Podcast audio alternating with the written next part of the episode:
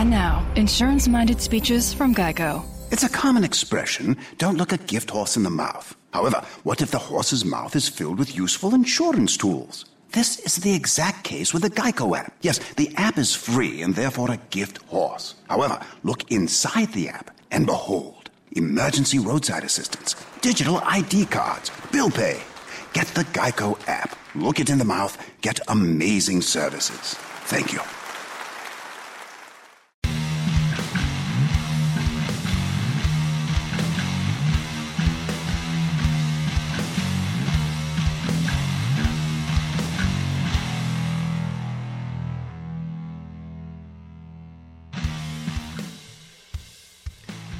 Welcome to another edition of the Superflight Podcast, your Stravinskyan NBA podcast, because spring is almost upon us.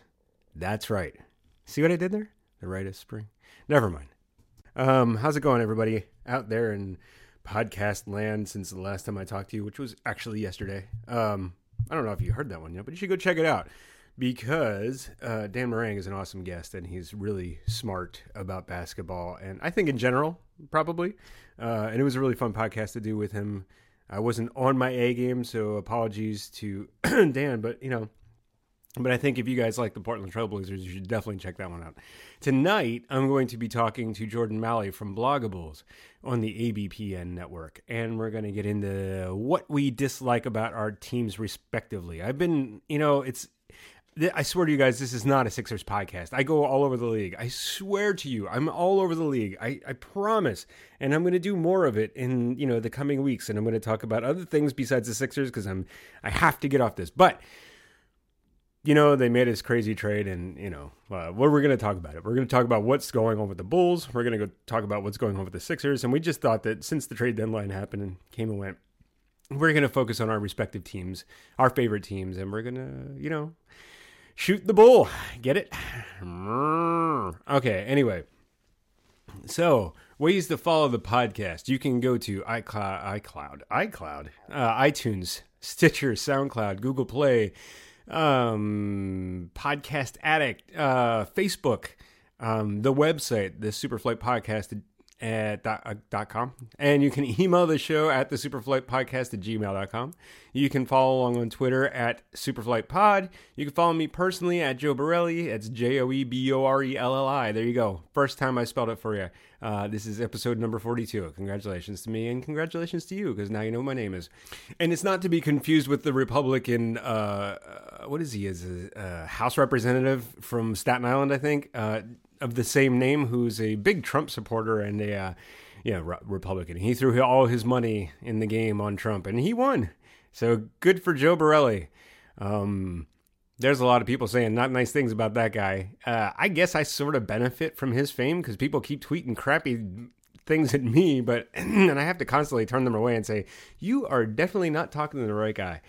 But that's okay. Um, any publicity is good publicity, I guess. I don't know and he probably benefits from that just now. Go check him out. I'm much more handsome, um, and uh, that's just what I like to think anyway.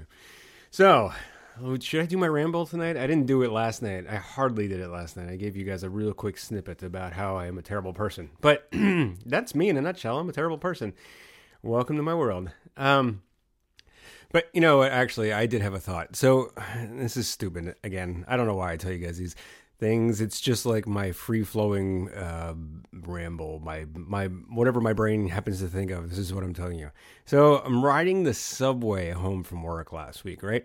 And so I'm going to go on a pro women's rights. I'm a super feminist. I am all about women power and girl power, and I think that women probably should be running the world because guys are just dumb. Um, yes, I include myself in this. I'm, I'm, actually primarily talking about myself when I say this. Um, and I'm riding the, I'm waiting for the train to arrive and I'm standing on the platform and a train stops. It's not my train. I don't want to take this train because it would take me to the World Trade Center and that's not where I want to go. Um, I want to go to Brooklyn. I always want to go to Brooklyn. I love Brooklyn. Anyway, train stops and this this couple gets off this guy and this woman and this woman is carrying bags of groceries and what is the guy carrying well besides nothing he's carrying her arm he's latched onto her like a handcuffs he's latched onto her like a lobster has somebody in like uh, in their grasp and won't let go.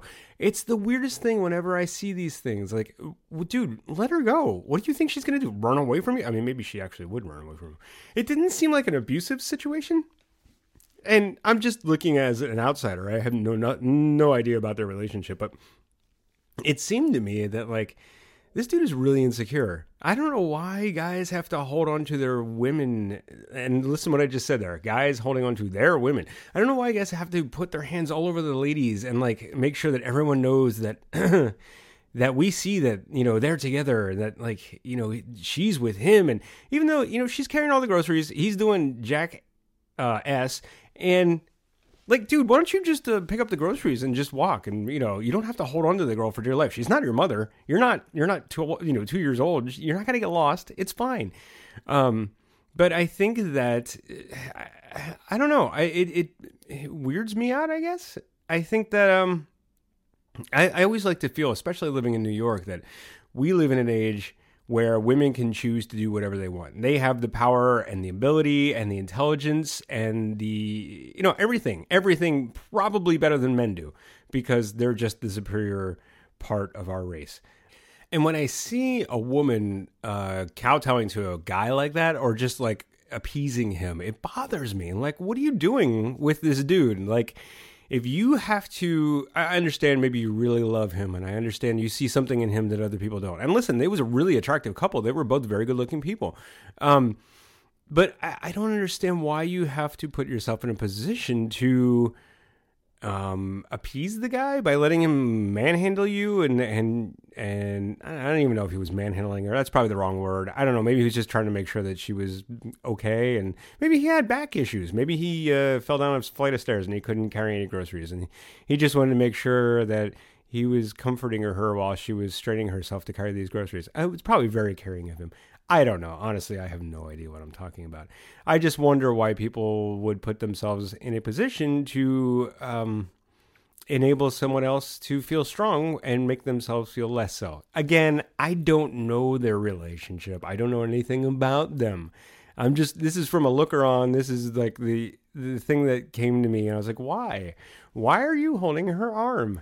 What is the point?" Um anyway, and listen, this is coming from a guy who has lots of freaking issues. I don't know if you've heard me talk before. Maybe you've listened to the beginning of my podcast. I'm a really insecure person. I won't go to gyms because I think everyone's looking at me, right? Um, it, it's fine. It's fine. I guess to each their own, and I shouldn't be judgmental. Here's the moral of the story: Don't be a judgmental dick like I am. How's that? There's there's your uh, sum it up in my five minute speech. Um, anyway, so the don't be a judgmental jerk. Be good to each other. Don't hang on to your girlfriend, guys, when she's carrying groceries. Carry the groceries for her, especially if you're on a subway platform. Ladies, you don't need to hang on to him. I mean, you don't need to let him hang on to you. You are powerful, strong, and intelligent. And you know, when we finally discover this about each other and come together as people, these are my campfire stories, my campfire philosophies here. Um, we're going to be a much better people and nation and world for it. Okay, that's my ramble. Jordan Maly's coming right up, uh, right after these commercial messages. So we interrupt this great podcast that you're listening to. My name is Kevin Rayfuse. I'm Tim Tompkins. And I'm Justin Kuzart. And we host the Drive and Dish NBA podcast. We cover every team in the league and a bunch of really fun segments like Random NBA Player, Drive and Dougal, and Hot Takes from Reddit. So when you're done listening to this podcast, give us a search on iTunes or whatever podcast streaming app you're listening on. We're also at driveanddishpodcast.com. We are the Drive and Dish NBA podcast.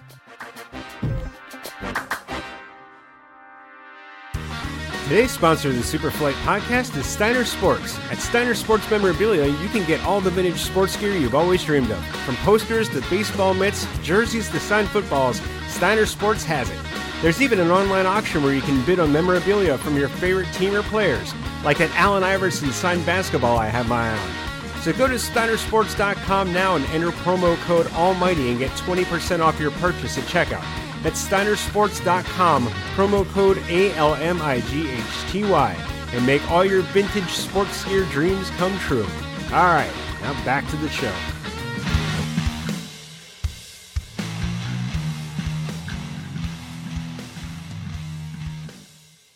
All right, so normally I start off by like just saying, just doing like a little minute intro, and then I don't know how you do yours, but um, Ten minute intro.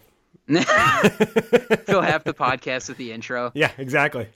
I figured All right, people well- don't like the NBA. They can still listen to me talk about my stupid life. It's, it's always fun. Why don't we do this? Jordan, welcome to the Superflight podcast. Why don't you tell the listeners, tell my listeners how to get in touch with you and where to follow you? Well, this is a little bit of a crossover episode here for Almighty Baller.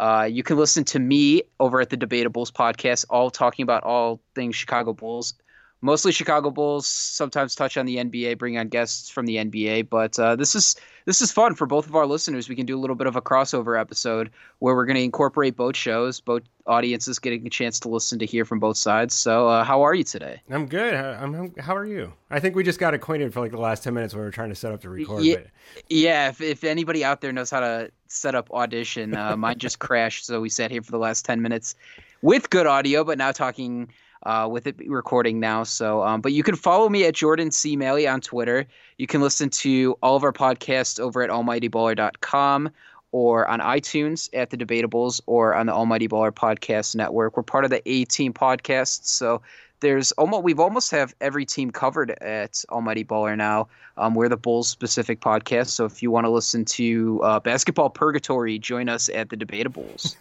nice. Now introduce me your, as a guest on your show. It'll be fun. So the Debatables podcast. my name's Jordan Maly. I'm the host of the Debatables. As this crossover comes over, uh, wow, I just blanked on how to say. Okay, Joe Bore- is Borelli, right? Borelli. It's Borelli, yeah.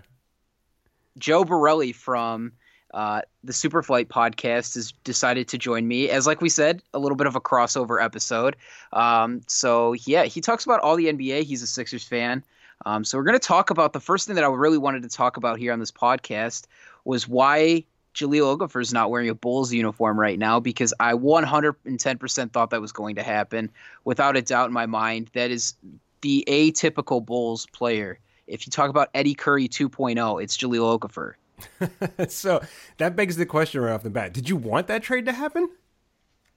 No, but I look right. at what I look at what they traded for McDermott, and I looked what they traded for Gibson and McDermott, and a second round pick, and I said, I asked myself this question. I probably shouldn't have. Is would Jahlil Okafor been a better chance to take than maybe Cameron Payne and some of these other guys? That's the question I really have to beg, and I guess you can you can answer this question better than anybody else. All right, so Cameron Payne is a really damn good dancer.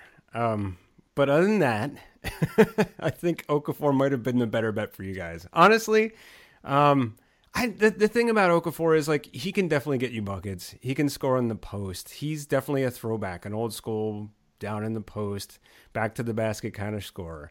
Um, he doesn't give you a whole lot else, but I, you know, honestly, for the Bulls, maybe it does make more sense to take Cameron Payne because they needed a point guard. They needed somebody who can actually shoot a three ball a little bit and distribute. I mean, I don't Yeah, think I he's guess- shown anything in his game yet that would make that. I thought Doug, Doug McDermott was a way better player, and I I don't know. from a national perspective from outside of Chicago, where he did he did get a lot of grief in Chicago, and some of it rightfully deserved, especially for his defense. His defense atrocious, and if he even figures out to be halfway of an average defender, he's going to be really good in this league. We I said it on the podcast a couple days ago that he's going to go to Oklahoma City now and be a guy that can put up 20, 25, 30 points in a game. If he especially if he's lights on from three pointer and I feel like he's going to get a lot more opportunity with Russell Westbrook You're talking about ball. you're talking about Dougie McBuckets now, right? Just just Yes. clarifying, just clarifying. Yeah, no, I yes, think, yes, that was Doug, that was Doug McDermott. Yeah. uh, Jahlil Okafor. To me, I don't know. I, I mean, like what do you you said, what, what back do you to the basket. Yeah, I mean, it's not the thing about the thing about Okafor is listen. I'm sure he's a nice kid. I am sure his work ethic is great. The, the whole time he's been in Philadelphia, he's been in a really bad position for himself and for the team. It's not a good match. They don't play the same style of basketball that he plays. Actually, nobody plays the same style of basketball that he plays anymore. It's just not a good fit. And it, despite all of that, Okafor has not complained. He's not acted out. He's been a trooper, even when he was almost traded to the Blazers last week. Before, and they they sat him. I've talked about this a few times now. They kept him home for a road game excuse me, this beer, I tell you, I, and when you hit your 40s and you keep drinking, you just, you know, you, you get burps. But, but he, uh, I mean, he's he's been a, really a consummate pro for the most part for like what you would expect for a kid that's what 22 years old. I think it's it's incredible. He's he's handled himself with absolute professionalism in that respect. Jahlil Okafor gets a whole lot of credit. He's he's been really good. As far as his game, I think he needs a different system. I think he needs a change of of scenery. I think he, you know, it, it's tough. I think he does have some potential to in, improve defensively. I don't think he's going to be as bad as he is right now on defense, and you can already see it. His defense, as little as he's played this season, with his inconsistent minutes, he's um he tries some nights and he, he puts in effort some nights. And when he does, he's not bad. He can block some shots amazingly without ever leaving the ground. It's, it's the most incredible thing I've ever seen. He has hands like a so, waffle. They're just like just giant, like a catcher mitt. It's, it's, he could just stop anything. But I think he caught a comet so, once while I was watching a game. I wasn't sure. But go ahead. so why did the 76ers decide to move on from Nerlens Noel and then ended ended up keeping Okafor? Like even if the 76ers weren't going to get all that much for Okafor, if they're pretty much done and set on, you know, not really having this guy become a contributor on the 76ers team moving forward, why trade another asset that I thought they were going to hold on to for a while and it seems like I like him going to Dallas. I think it's wonderful for Dallas but what was the what was the sudden need to push him out and say, all right, let's get a let's get a deal on this? I can sum this up really quickly. The ineptitude of Bryan Colangelo was the need to push him out. Did did listen. Bryan Colangelo fumbled this situation so badly from from the start when he refused to trade either one of the guys. Oh, this past summer when he could have, when he could, or last last off season when Boston was willing to throw a first round pick at the Sixers to get rid of to take Nerlens Noel. And listen, I'm glad that they didn't trade Noel to, to Boston because that would have killed me inside even more than like it does now. Um, and honestly, I think I'm really happy for Nerlens Noel, the player. I love watching him. I think his game is amazing. He's he's like one of the best defensive players in the league, and he's only 22 years old, and he's going to get better. He landed in a perfect situation for him. He's going to excel under Carlisle. He's going to be a great center. Someone, I think it was Ben Detrick on on Twitter, mentioned that Nerlens Noel is this year's um, uh, James Harden, like the underrated player that somebody stole for a song, and like he's gonna blossom. He's gonna be amazing. He wouldn't have been able to do that in Philadelphia, I think, especially and knock on wood, Joel Embiid stays or gets healthy and stays that way. But the reason he moved him now is just because it was basically egg on his face. He waited too long to do anything, and then he was demanding way too much for Jahlil Okafor. So he values Okafor as a third overall pick, but Okafor is not worth that. And he just refused. His own ego got in his way. And this is what I can't stand about him. Because we're going to talk in a little bit about drafting and how he's done there and what he's what moves he's made so far in the offseason. But when it came to Jahlil Okafor, it was all about his ego. When it came to the Nerlens Noel trade, it's about his damn ego. When the first time I heard Bryan Colangelo talk, when he came to Philadelphia, he, he went on Derek Bodner's podcast, The Sixers Beat, and he blamed his lack of success in Toronto on Chris Bosh. And the second he said that, I'm like, this guy is a douche. he's an egomaniac. He's just like his father, and he's going to ruin everything that Sam Hinkie set up. I'm sorry. Please take the mic because I will just keep continue to talking, or continue talking, something like that. I will just keep talking. Go ahead. it's it's it seems like we have the same type of frustration with both of our front offices, and this is kind of why we brought this podcast together is to talk about uh, specific front offices in the NBA that just just don't have a clue. And the Chicago Bulls, for now, and for a lack of better term, the last couple of years, have really sat in this window of not making the playoffs, not really getting any younger or more athletic like they said that they were going to. And this has been a repeat topic that we've talked about on the podcast, and it's it's something that is now being exposed to a bunch of contradictions and a bunch of flat out lies to the fans. Um, they said in the summer that Dwyane Wade was part of their whole offseason plan, that it was a guy that they were going to go after. after spewing off something in May saying that they wanted to get younger, more athletic, and this has been the the story in the song in Chicago.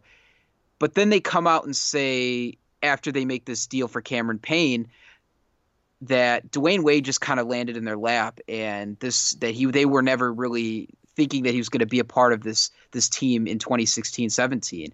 And so then it just it, it, sits there, and you listen to both of those contradictions that John Paxson openly makes to the media and talking about why didn't you trade for the draft picks? Why didn't you unload Butler uh, when you could have had you know a protected first round pick? And that's something that's still even up to to for debate.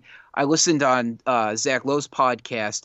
Him and Brian Windhorst uh, were talking about this deal and how whether or not the picks were protected or not, and people are saying that um, Boston's front office was holding that pick protected in top three. And if they were doing that, then I'm good. I'm glad that they didn't unload Jimmy Butler. But right. uh, if it wasn't protected, I just don't understand the deal. So it brings me back to my point: is the lies and the inconsistencies, and the Bulls hanging now in a playoff spot with uh, less chance of getting a good draft pick. They're not going to hit on the Kings pick now that Cousins is gone. Uh, it's been a whole mess in the last few years, and it accumulated. It could even accumulate still when Tom Thibodeau was here. Yeah, and I think it shows you that like it's a front office that cares more about consistently getting into the playoffs and middling and selling tickets than it does about building a real championship culture there, which is sad. Listen, as a Sixers fan, I've dealt with this for the last 20 years, ever since Iverson, and even before then. The the ownership group, I mean, just wanted. It wasn't even an ownership group then. It was it was uh, an owner. Um, my God, he owned the Flyers. I can't remember his name right now. He just passed away, but he just like the Sixers was his afterthought. The Flyers were his baby. The Sixers were his afterthought, and all he wanted to do was put butts in the seat and get to the playoffs. You know, consistently, and they consistently got to the eighth seed and bowed out in the first round if they got there at all. And it just, you know, after a while, the fans left. Like basketball in Philadelphia was almost non existent. People just didn't care because the product was not there, because they had nothing to root for. After Allen Iverson was gone, there was nothing exciting about basketball in Philadelphia. Like there was, you know, there's so many kids playing on the streets around Philly, and like there's so many NBA players that are from Philadelphia in the league, like uh, Kyle Lowry, right? But you couldn't get people to give a crap about that team when Ed Snider owned it. Ed Snider, there you go.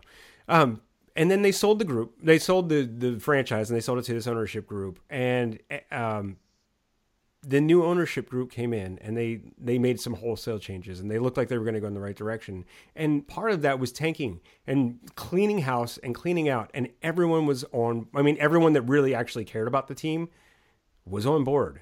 We Sam Hinkie is our hero, um, and that's kind of like what.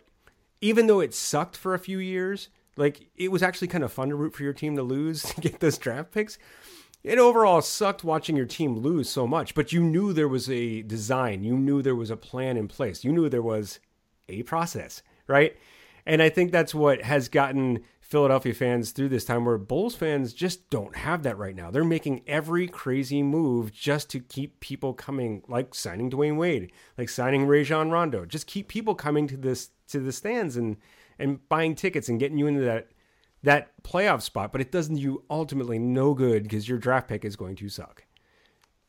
Yeah, and that's been the that's been the whole problem with the Bulls, and it's been a, a concern that's been voiced by whether it's writers or fans or analysts on TV, people outside the national perspective are seeing the Bulls as a team that okay, they go out and they compete and they they're going to get in the playoffs and they've got it few okay pieces. And unfortunately for Bulls fans, they're not the most destructive team in the NBA right now. I mean, they're not the complete dumpster fire like maybe you talk about the Knicks being, maybe you talk about the Kings being.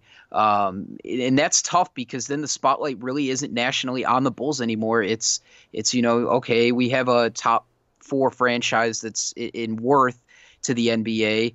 Um, gonna make the playoffs. Doesn't matter what their seed is. They're still gonna make the playoffs, and they're still gonna be on national TV. Um, it, it, it, makes me question a lot of these franchises too, and it makes me question like the Lakers franchise and the Knicks and the Bulls. Three franchises that are your top wealthiest, you know, worth the most to the league, and yet none of them have made the playoffs or really been all that good in the last few years. And so I'm looking at the Bulls team being, you know, not getting out of this this mess. I mean, the Knicks have Kristaps Porzingis, and the Lakers have a boatload of young talent too. And I mean, they've got Brandon Ingram. They're set up for for future success. Where the Bulls, what do they have? Yeah. What young guy can they build around? And that's that's leads us to our first point is draft picks. In the last since the John Paxson Gar Forman era took over, the draft picks have been horrid. Outside Jimmy Butler and uh, Derrick Rose, which was handed to them, it, has been bad. It's been really bad, and I, I'm sad to flip it over to you because the guy that brought in a lot of your draft picks is now no longer with the team. He died for our sins, Hinkie. I just want you to know this, in case you haven't heard this before. um, yeah, not you know the funny thing is like I can't really complain about about the new regime, the new like the Colangelo regime, because um, he's actually made some decent draft picks so far. He's only been here for one draft, and he picked uh, TLC, uh, which is um, Timothé Luwawu-Cabarrot, and he got um, hold on, who else? I'm glad you know how to say that yeah. name because I have no idea how to say that. Richaun Holmes, I think he did he pick Richaun Holmes or is this Richaun Holmes second? This is Richaun Holmes second year. Sorry, I think I was a Hinkie pick. Um, which, by the way, they they blasted Hinkie for his draft picks. Is one of the reasons they drove him out of the out of the you know the franchise. And so far, his picks seem to be pretty damn good. Um, Dario Saric, why Joel were, Embiid. Why was he? Wait, go back to that. Why was he drove out? Because of his draft picks, just because Joel Embiid was injured. Yeah, exactly. I mean, people knew what Joel Embiid was going to be, right? Right, but the thing is, he didn't have anything to show for it the first few years. So the first year, he selected Nerlens Noel and Michael Carter Williams, right? Nerlens Noel was out his entire first year. Michael Carter Williams washed out in a year, and we traded him the beginning of the second, right? Or was it even the first? I don't know, but whatever. They got really high value for him. He won the he he won the Rookie of the Year with the Sixers, and right. then they shipped and the very him off next shortly after that. Right, because he was a good evalu- evaluator of talent and realized that like Michael Carter Williams, and you should know this, is not that good. Um, That's being nice. That's being yeah. modest to talk about Michael Carter Williams. Listen, when I when he was on the team the first year, I was like, yeah, this kid's gonna be good. And like, and everybody talked about his counting stats, and he was on a really bad team. I'm like, no, no, no, no, he's got something. He's got something. In the second year, it came around within like the first 10 games i was like i am totally out on this kid he's shown no improvement whatsoever and so Hinkie traded him, and what did we get? We got the Lakers, the first round pick, top three protected overall. And if they get out of the top three this year, the Sixers get it. If they land at number four, the Sixers get their pick. That's what we got for Michael Carter Williams. I have no complaints about Sam Hinkie at all whatsoever. Ever in my life, I will have his name tattooed on my tattooed, cemented on my headstone when I die. But as far as as far as Bryan Colangelo, my problem isn't with his draft picks. I think he's drafted fine so far. He picked the obvious choice of Ben Simmons, number one overall. He picked up Timothé Luwawu-Cabarrot, which is a great pick. I think that kid's got a really good uh, career ahead of him. He's going to be a three and D guy, and he got uh, another guy who's overseas right now. His name escapes me. Uh, Furkan Korkmaz. Um, and I think he just stood pat and he didn't make any stupid trades and he drafted really well, seemingly so far. So it's only been one. I can't really speak to it, but you could probably speak more about how your GM has picked really bad picks. Talk about some of the ones that have really washed out. Yeah, so the the fans that don't follow Chicago that closely, I mean, you can obviously point to the the most important one of them all is Mark uh, Marquis Teague from Kentucky. That Kentucky team that ended up dra- all five starters got drafted in that in that NBA draft. That was 20, 20, 2011, 2012, 2012, I think. Yeah, after they won the national title, um, he was the only one to bust out. I mean, he did virtually nothing. He sat on the bench for the first year, uh, played occasionally, showed that he really couldn't play. And the funniest thing about that draft pick, and most people know this by now, but um, Tom Thibodeau wanted to draft Draymond Green, but insisted that the front office insisted that Marcus Teague needed to be picked. They needed another point guard to back up Derrick Rose in case anything further happened. So they picked him instead. And the funniest part of that whole story is uh, it goes that Derrick Rose went to watch Marcus Teague play at Kentucky in um, the NCAA or a couple games before in conference play. And I guess he went and watched two or three games came back and told the front office, do not draft this guy. He can't ball in the NBA. and he's he's going to be a flunk out. Basically, Derrick Rose scouted him and told him, you know, don't draft him, and they drafted him anyway. So, um, I mean, take Derrick Rose's advice for what it is. Right. But the guy actually knows hoops outside of anything else. I don't really know, but um, he knows hoops. And if he told you not to draft the guy, and he's a point guard too. Why would you draft the guy and then look at what Draymond Draymond Green is Draymond Green now? Right. Um, other guys to consider are Tony Snell, uh, no longer on the team. Doug McDermott, no longer on the team. Bobby Portis. Uh, they eh, they traded up for McDermott too. By the way, uh, Gary Harris was taken, and so was uh, Jokic, I think. Yeah, I believe you're right. I'd have to go back and look at the thing, obviously, but Yeah, I have the memory of a Um, wet noodle, so this any- is hard for me. this is in this. It, we could extend it all the way back. I mean, this this talk of draft picks.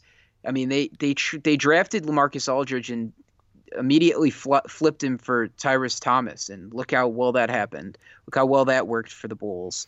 Um, they've had some nice quality bench guys that they've that they've drafted, quality guys that have come on and been productive for the Bulls, but no superstars, no guys you can build your franchise around outside of Jimmy Butler. Right. Um, if Derrick Rose's knees would have held up, that would have been a different story. And I think that's something that this front office can attest to too. Is is they they put a lot of their chips in the basket with Derrick Rose, and for that not to work out, I think is ultimately going to be one of the biggest downfalls. And it's as much as I don't like Garpax, I think that's that's something that eventually it'll hurt them, and it still hurts them, and it's not really their fault. You know, and that's that's a good point. Like they were, they're not that far removed from a team that everyone thought was going to ch- challenge for the title in the East. When Derrick Rose went down in 2012 against the Sixers in the playoffs, playoffs, everyone thought they were going to be right there in the Eastern Conference Finals. So they kind of went all in. You know, um, I think where they fumbled. The Oh yeah, you guys remember that game? You guys Oh, yeah. played this. The the first Derrick Rose injury was against the 76ers, and I still- Andre. Iguodala- I can just, I can, I have flashes of Andre Iguodala just throwing dunks down from nearly the free throw line against a Bulls team that was down like 20 or 30 at that time. And Noah Oh, that- got that was a injured horrible too. series. Yeah, Noah got injured too. Yeah. And that was the first time the Sixers made it out of the first round in in many many years. So I was really and they were happy with- making sure that Luol Deng didn't die on the court. I mean, Yeah. the dude was playing with the blood disorder and the, the leg injury, and it, and then they're like, "No, get him out there, get him out there." And I mean, they, were had a three guys that, that would. yeah, and they had a really they had a really bad run of luck there. I think the the issue that they've run into, the reason that they maybe should get more flack than they're getting, is because they haven't handled the recovery well. They've done nothing to show you that like, oh, we can do this again. We can build another team. They yes, they have Jimmy Butler, and he was a diamond in the rough. But aside from that, you're right. They've picked, and when they even picked Doug McDermott, who has some potential, they just traded him for nothing. Traded him for like a, a point guard who probably won't be anything in the NBA. And I, I understand they let Taj Gibson go because he was going to be a free agent and he wasn't going to come back anyways. That one makes sense to me. But if you're going to do that, I mean, just just scrap it. Just trade Jimmy Butler, let him go to a contender, get whatever you can. You know, start over and show that you like have some competence and some direction. And I think every move they've made for the last couple of years, it just shows that they have no direction. They're just like listless and floating in the abyss. Does that sum it up? Well, I'll, I'll let you in on a little. I'll let you in on a little secret here about the Bulls. Is that they've pretty much decided that uh, the course that they're on right now um, is is going to be the one that they're going to stand pat with, and the owner that is to be now. Um, Jerry Reinsdorf's son, Michael Reinsdorf, pretty much has taken over all the operations for the Bulls, and Jerry just oversees it. Um, I don't know if you knew this, but Jer- Jerry Reinsdorf also owns the Chicago White Sox too, and invested heavily in baseball. Uh, loves his baseball team. He talks all the time about his baseball team and how much he loves it. And uh, to be honest with you, I, I think he would trade a world his World Series. He wouldn't trade his World Series for the six rings that he got in the NBA, uh, building the Michael Jordan dynasty. And people could call me crazy for it, but the guy loves baseball. Um, and but that brings me to another interesting point, and you maybe can attest to this a little bit.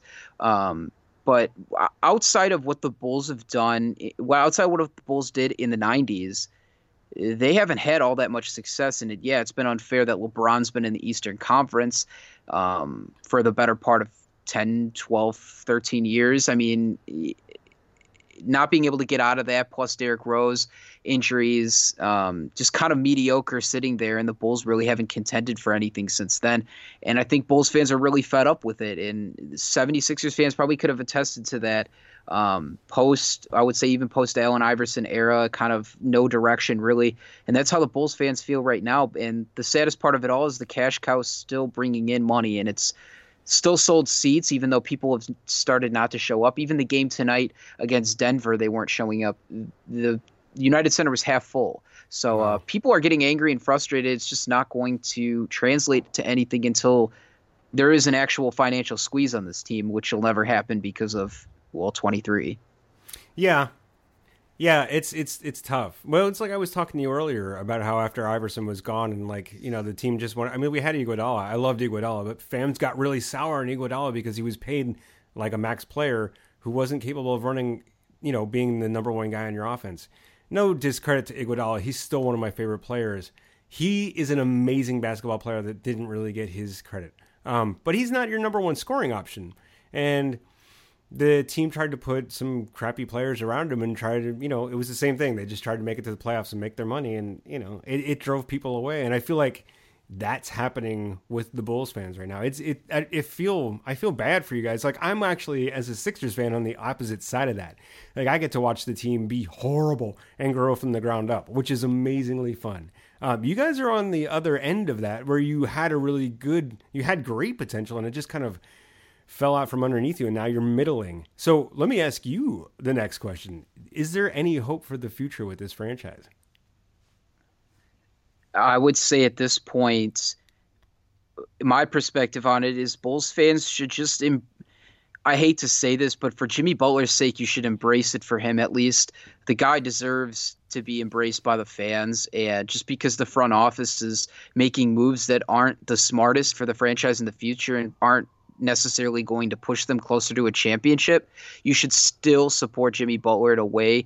And it's hard for me to tell people to still embrace the team because um, being the sixth and seventh or eighth seed in the uh, in the playoffs and getting an 18 to 22 draft pick every year isn't it, it wears out on people, and getting second tier free agent wears out on people because let's be honest, the Bulls aren't drawing any big name free agents anymore, and with the new CBA, uh, it's going to be a lot tougher for guys who are drafted and are successful with their teams to to leave teams to go somewhere else because they can get paid the most money with the other team. Um, I wanted to fill you in on a little other snippet uh, of information on Cameron Payne too while we're here. Um, Bulls blogger they posted a tweet today um, and it said, "Well, found the smoking gun as to why the Bulls like Cameron Payne so much." So a little bit of background is uh, Gar Forman, close ties to Iowa State. Uh, that's why Fred Hoiberg is now the coach of the Bulls. A uh, big Iowa State connection there. Um, Gar Forman was a co- assistant coach, worked uh, front office I- Iowa State. Fred Hoiberg was obviously the coach there, so strong ties for them. Um, so Cameron Payne, I guess, had an assistant coach, and this guy by the name of William Small. Um, his Wikipedia page reads an American basketball coach who is currently an assistant coach for the Iowa State Cyclones. Um, he worked in several jobs, and his assistant coach job was under former Iowa State head coach Tim Floyd at UTEP. And if you know anything about Tim Floyd, Tim Floyd has strong connections to the Bulls, to Gar Forman, um, to Iowa State. So the last little bit of information on Cameron Payne is is William Small is credited with being the lead recruiter for Murray State on Cameron Payne, who was also a first round draft pick. So bingo. They found out the reason why the Bulls were so high on Cameron Payne because all these other guys that were surrounded by the Bulls and the Bulls' little cronies are just chirping about Cameron Payne and how successful he was because they recruited him in college. So the plot thickens. It gets deeper and deeper every every day, and you figure out new things about this team that that honestly shouldn't shouldn't surprise any Bulls fan or any NBA fan. And it just uh, I pray that the Bulls somehow make the playoffs and then they get bounced out of the first round and we move on from from all of this and maybe D Wade opts out and we can talk about some type of future. I don't know what it's going to be, but some type of future. Um, but what about your front office? How about uh, the the level of hate? Where's it going? And uh, how do you see it? How do you see the future for the 76ers maybe in the next three, four years? I'll say this. Um, I'm really not confident in Bryan Colangelo's ability to negotiate a good trade on the behalf of the organization. I've lost complete confidence in him. His his drafting was fine. His this trade of Nerlens Noel because his back was against the wall and because of his own stupid ego has just thrown I think everybody in Philadelphia for a loop. Nerlens Noel was a beloved figure by the fans. I know there was, you know, quote unquote issues about his attitude, which I never saw. And it, like he did come out and blast the team this summer, and he he was really upset about his lack of playing time because there was too many centers on the court.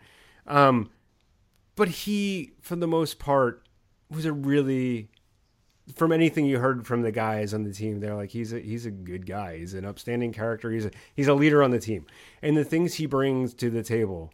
Um, his his steals j- just to start his the the quickness of his hands is unlike any any seven foot player. He's not quite seven foot, but any seven foot player I've ever seen in the league. He's so fast. Did you see that Close first? enough. Did you? Yeah, exactly. Did you see the first game highlights from when he was on Dallas? The, he finished the game with a strip, steal, and dunked the ball like he just ran the court like a gazelle, and he dunked the hell out of that ball. He is amazing. If I had to choose between Nerlens Noel and Jahlil Okafor, I'm choosing Nerlens Noel every time, and six times on Sunday. I don't know if that's how the expression goes, but I've just made one up.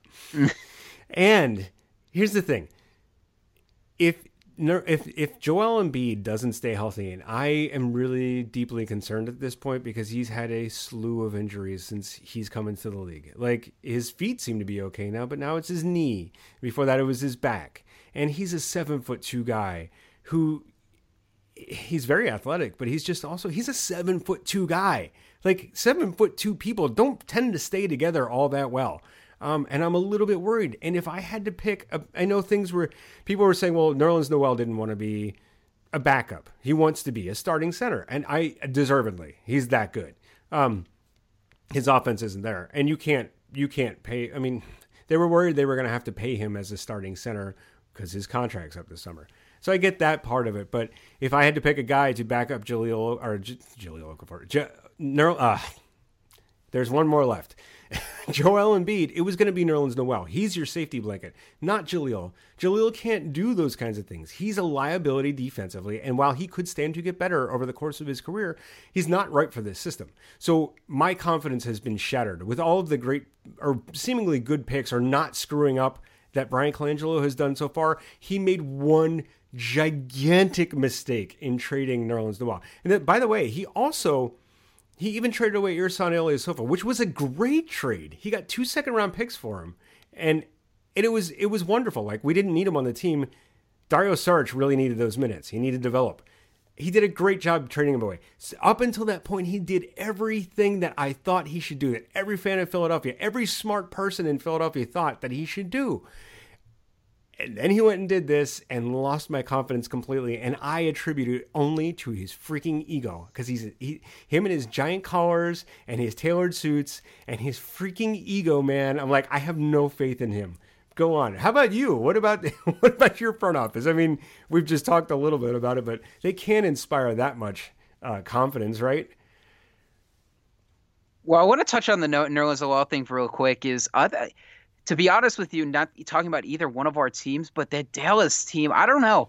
I know I know it's early and I know I shouldn't hold a lot of, you know, hope right now for a lot of guys that are a lot are really uncertain. But my boy Yogi Ferrell Mm-hmm. at the point guard for Dallas now, getting the reins there with Harrison Barnes and now Nerlens Noel. I think they're they're starting to figure out to start build something pretty quickly. I mean, I think more quickly than they thought even and to unload that Bogut, you know, unload the Bogut contract onto the 76ers was big. Let me stop you I right think- there. There's another thing that nobody talks about the Bogut contract. Listen, here's another thing that really kills me about this Bryan Colangelo thing. I just want to bring this up. They got Andrew Bogut and they had to release him. People were vying for Andrew Bogut because he can give you a couple minutes off the bench in the playoffs. They could have gotten something for Bogut's contract, but but Bryan Colangelo put himself in a position where he couldn't do anything with it. He the deadline was over. He couldn't hold on to him. It was either hold him or release him. If he had made that trade two weeks sooner, even he would have put himself in the position to get something for Andrew Bogut. But what did he do? He got a second round pick this year and a second round pick in 20, 2020. And he and they put it together as if they got a first round pick. As if they got a first round pick for Nerlens Noel. It's top 18 protected. There's no way in hell that's a first round pick. That's two seconds. There's Dallas, if even if they win out the rest of the season, they're not finishing with, you know, what would they have to finish? If it's top 18 protected, they'd have to finish 19th in the, in the league, right? They're not finishing that high. Right. They're not. It's just not. It's an impossibility. So he traded him for two second round picks and Justin Anderson. What was the buyout for Andrew Bogut? I don't even know yet. I haven't I haven't had time to look today. I just got home from work not that long ago, so I want to say I want to say it's probably more than they probably should have paid for that, but um, that's a that's another interesting thing is um, another player that I was thinking about is Rondo, and I like they're the Bulls are talking about point guards. The Bulls have five point guards on their team, um, and they need to find a way to cut one of them. And I think they've been talking about doing that. Rondo makes the most sense for me. I mean, why? If you want to see what the young players can do, like they said after they made this trade for Cameron Payne, um, if you want to see what the young guys can do out there, then why is Rajon Rondo still coming off the bench and playing 30, 35 minutes a game? Um, when you've got four point guards, three, uh, four of them being younger than 25, why do you still got? Why do you still have Rondo out there? You know, playing minutes. Um, so to me, I don't understand why the Bulls just don't buy him out for three million and let him go and the ties that they had. Um, and an interesting topic that somebody brought up on the podcast uh, on Saturday, Matt Peck of Sports Mockery, he said that he feels like Rondo would be the perfect fit with the 76ers. Oh. Now, hear me out on this. no, I'm closing my ears. Go. if you if you put Rondo on that team and you know anything about his background, about what he did here in Chicago as of recently with the Instagram post and kind of having the back of the young guys, you know, teaching him the way and, you know, sticking up for these young guys. He felt like the 76ers could benefit from a guy like this, kind of um, someone who sticks up for the younger guys and, you know, shows them the way. But then there's also that other edge to it where he starts mouthing off. He starts doing things you don't want your young guys to learn. So it's an interesting balance. So what would you say to maybe a a, a, Rond, a Rondo deal to the 76ers if you were to be cut? This is just me, totally I'll, hypothetical, I'll never going to happen. I'll say this. If I could slap you through the internet right now, I would. How dare you? How dare you, I'm sir, just relaying for ever words. introducing it. and it was an interesting conversation to have, but uh, now I know. Now I clearly understand how the 76ers fans feel about that. Do you want uh, I don't blame you. Rajon? I don't want him on the team either. Yeah. Do you want my take on Rajon? Yeah, Rondo? let's hear it. All right. First of all, he's a dirtbag. And listen, I'm a firm believer in people can change. I'm a firm believer in like there's good in everyone, and you can you can find your inner butterfly. But right now, the dude's a dirtbag. He's you you know the things he said about the only open gay um, official in the NBA like got into his head and, and said crap to him. Like he's a dirtbag. He said other really questionable things. I'm sorry, I am not a Rondo fan. Um, the other thing is, um, it, well, let me ask you that. I'll, I'll, I'll put it to you like this: If the Bulls would cut Rajon Rondo and buy him out for three million, do you think he has a place in the NBA next year, or do you think he's overseas? Man, that's tough. I I think he's got a job in the NBA somewhere if he takes almost nothing as far as money wise. He just wants to play. I think I think there's no way anybody pays him nearly the money that he got with the Bulls, and he would get paid next year if there was the if he if he optioned in. Um, I don't know. I I can't even think of a team, a contending team that would want to risk their locker room, their chemistry, everything that they've built to bring in a guy that maybe could help you off the bench, maybe he'll toss a couple nice passes. He's not going to score for you, but he'll never be happy coming I, off. I honestly bench. don't know. Yeah, he'll never be happy off the bench. I, I would say if he takes if he takes less than three million a year, uh, next year to play somewhere, I think he lands somewhere on the NBA, whether it's a really trash roster that just needs to fill out the roster, or it's a contending team where he's going to play, you know, maybe 10, 15 minutes a night at most. Um, otherwise, you're right. He's going to be overseas playing, which I think he'd be fine with. I mean, you make a ton of money over in China or uh, over in Europe, and you see some of those other guys who've done that, and they're having success. What's his name? Greg Oden had like some ridiculous game a couple months ago where he had like 41 rebounds or something crazy. Ooh, yeah. And yeah, it was ridiculous. He had like 92 points and like 40 something rebounds. And he just came Um, out and said he's done. He, but yeah, he he's retiring. Well, yeah, Rondo could do that. He could Oh, really? Yeah, he he's done with basketball apparently. I think I don't think his knees can hold up. Anyway, that's that's a different topic. But I mean, yeah, you just you just answered your own question. Nobody wants Rondo on their team. He he's too much of a liability. He's almost he's a way less gifted version of Boogie Cousins. Boogie's a locker room cancer apparently, but man, that boy can ball out. Holy crap! Um, And if you saw him on the parade today, in the parade today, He was wearing underwear on Snapchat, his head? all over Snapchat, he was so happy too. And I just thought about a for thousand ways he was thinking in his head, like, "Man, it's good to be in New Orleans." Yeah. Uh, I should call him a man. He's a grown ass I- man. I don't know why I'd call him. Yeah, whatever. He's a great. That yeah, man you're right. can No, ball no, out. he's got that.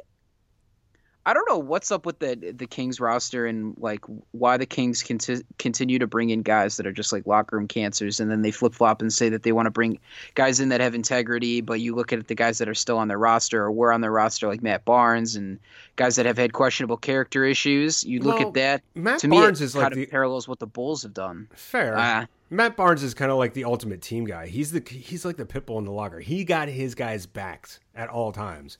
Like you know, he's he- he's he's one of those famously. You love to have him on your team. You hate him when he's on the other team. Like you absolutely hate him. I think Matt. I think he was a you know. I think he was a good influence. But yeah, I see what you're saying. The Bulls definitely have. I keep going back to this. I had this um preseason, you know, the the preseason predictions, right? At the beginning of the season, I didn't see that there was any way this roster was going to work, and this is the second time I'm bringing this up. Um, and my prediction was that Jimmy Butler was going to fight Rondo on the court at some point this season, and we were that close. We were that close. It was. It was. That's ridiculous. That it was. It was literally that close. And what they did, what Wade and Butler did with the whole, you know, coming out and calling out the team and throwing them everybody under the bus, that was pretty lame. Yeah. Uh, well, And then Rondo sided with the young guys, and it just it created a whole mess that Fred Hoiberg didn't ask for, but Gar Forman and John Paxson found a way to create. And if I'm Fred Hoiberg, I'm sitting there like, you guys didn't assemble this roster the way that I know how to coach and what I was sold on, what you sold your fans on. This is not what we we talked about when we were going to assemble, and I was going to stay here for five years. And if I was Fred Hoiberg, I'd be pissed. I, I'd be uh, genuinely mad at the Bulls for the roster that they've given him and the draft picks that they've taken and now gotten rid of.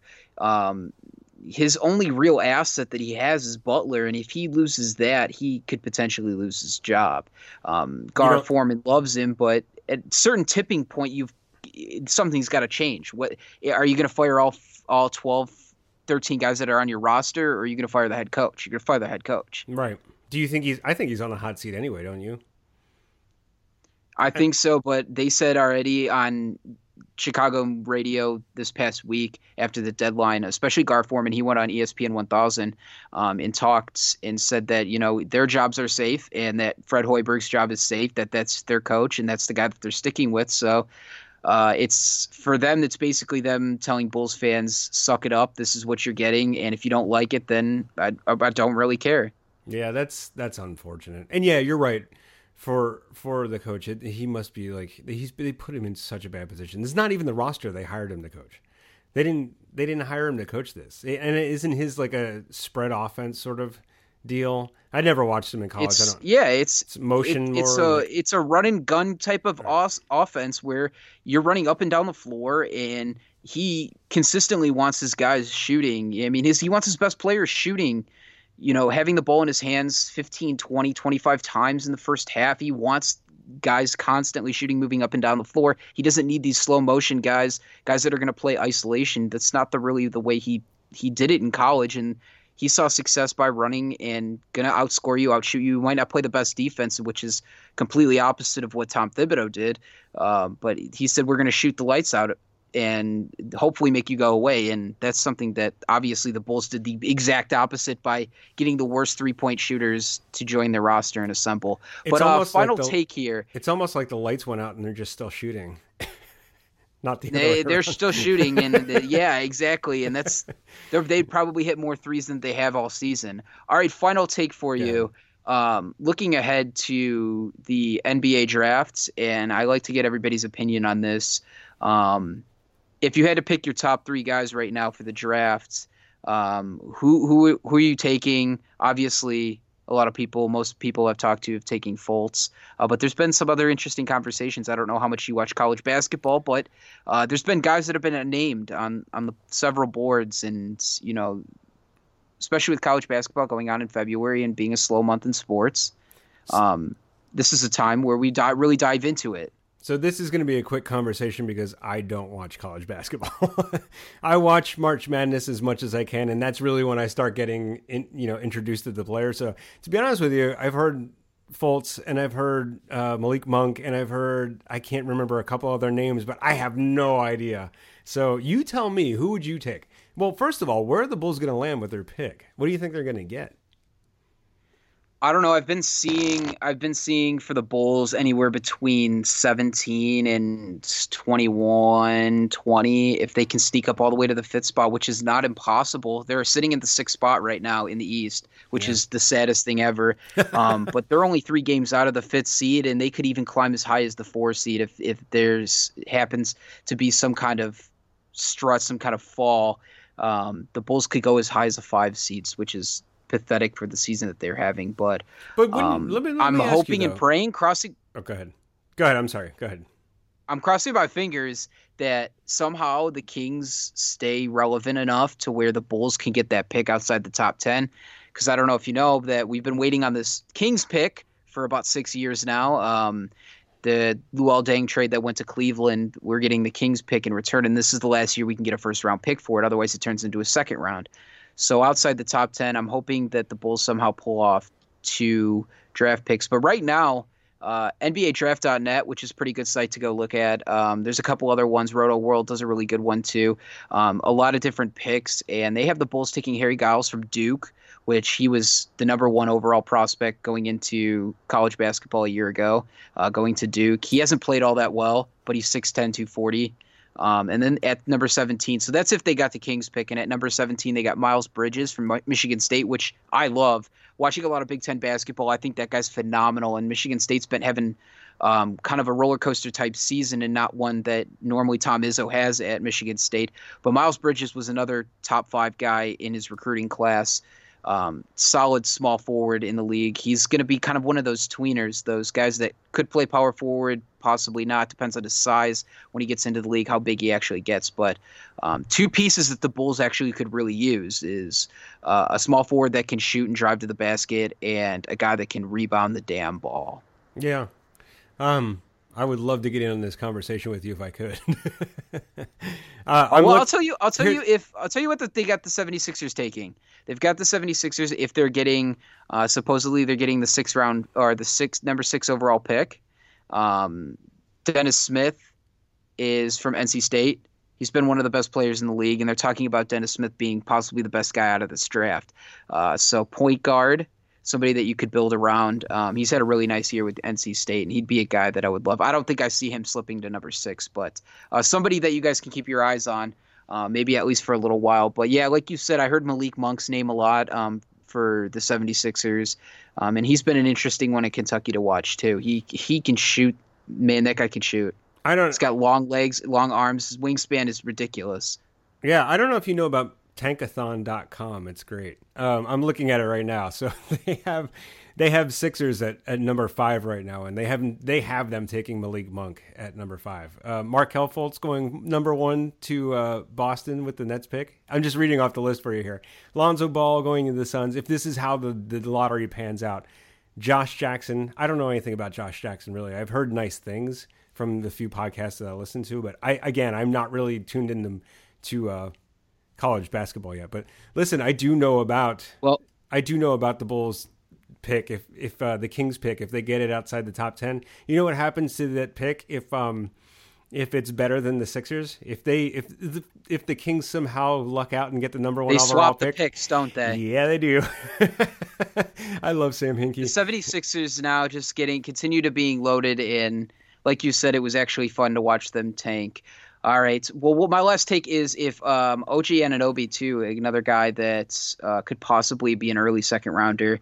And I know the 76ers got a second round pick, and people talked about him as high as the number 15, a top 15 draft pick. He's a guy to keep an eye on. He just had knee surgery for Indiana, but was is a phenomenal player. And if he comes out in this draft, he could be an early second round pick. So that might be somebody somebody that the Sixers might be interested in too. Listen, so that's a name to keep out for. But I have no interest in any more injured players. Please God no.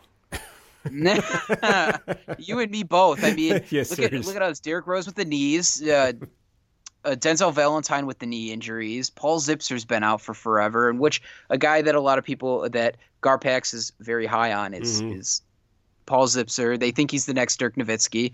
Um, mm-hmm.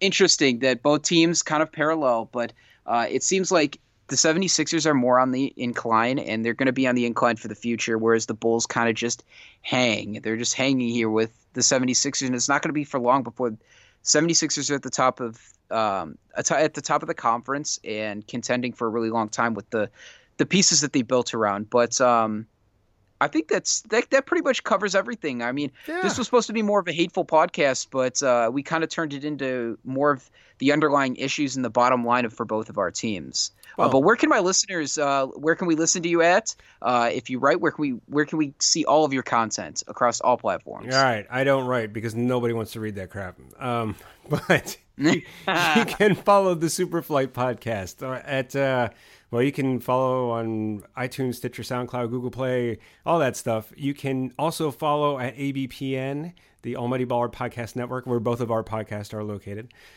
And uh, you can follow the show on Twitter at Superflight Pod. You can follow me personally at Joe Borelli, and uh, and tell us, tell my listeners real quick, since we're doing a crossover here, where can we follow you? One more time. Well, you can listen to my podcast at, like you said, almightyballer.com, uh, Blog Talk Radio, Stitcher, iTunes, um, pretty much anywhere you can get podcasts, you can find us. Um, our last couple podcasts, we've had some really good guests on. One from Sports Mockery talked a lot about the Bulls. We did a dead, I did a deadline podcast. If you want to hear some of the things, some of the issues that uh, we've kind of discussed in this podcast, I went into more of an angry, in depth, uh, fiery take with that podcast because I was coming off this this trade and I was so fired up that the Bulls had given away so much for so little. Um, but you can follow me on Twitter too at Jordan C. Maly. You can read my articles. I've been published in Medium, Fox Sports, um, Bleacher Reports. Uh, I do a lot of college basketball writing, a lot of Big Ten basketball writing. So um, if you're looking forward to March Madness, uh, follow, give me a follow on Twitter. I'll be having a lot of coverage of that over there. Um, otherwise, listen to our podcast and um, thanks for doing this crossover. This crossover is a lot of fun, and we need to start doing this more with other teams. Uh, get get a few more teams maybe in the mix, and um, really, you know, kind of get a lot of different ideas. It's fun to see where teams are uh, when you're not specifically in that city, and it's nice to touch base with other fans and other hosts to see like kind of where we all sit, and I think gives you your fans a little bit more of an in-depth discussion, maybe like even an in-depth look at some of these other teams. And um, we feel your pain here in Chicago. To be honest with you, we feel your pain, uh, the pain that you've gone through for the last few years. But yours is looking up, ours not so much. Well, I feel your pain too, but neener, neener, neener. Anyway, thanks, man. it's been fun. I'm I'm super happy to have you on and to be on your show. So we'll have to do this again soon. It was a lot of fun yeah, thanks for having me on your podcast. So you can listen to this uh, as um, we'll be have this uploaded, and uh, there'll be plenty more podcasts from both of our podcasts. And uh, follow us at Debatabulls. Great. Anyway, Jordan got cut off at the end there. Sorry about that, folks. But that was Jordan Maly. Thanks again, Jordan, so much for coming on the Super Flight and having me on your show. Anyway, uh, that's two for me in two days this week, guys. I hope you enjoy it. And gals, and gals. Um, anyway, I'll talk to y'all soon. Bye bye.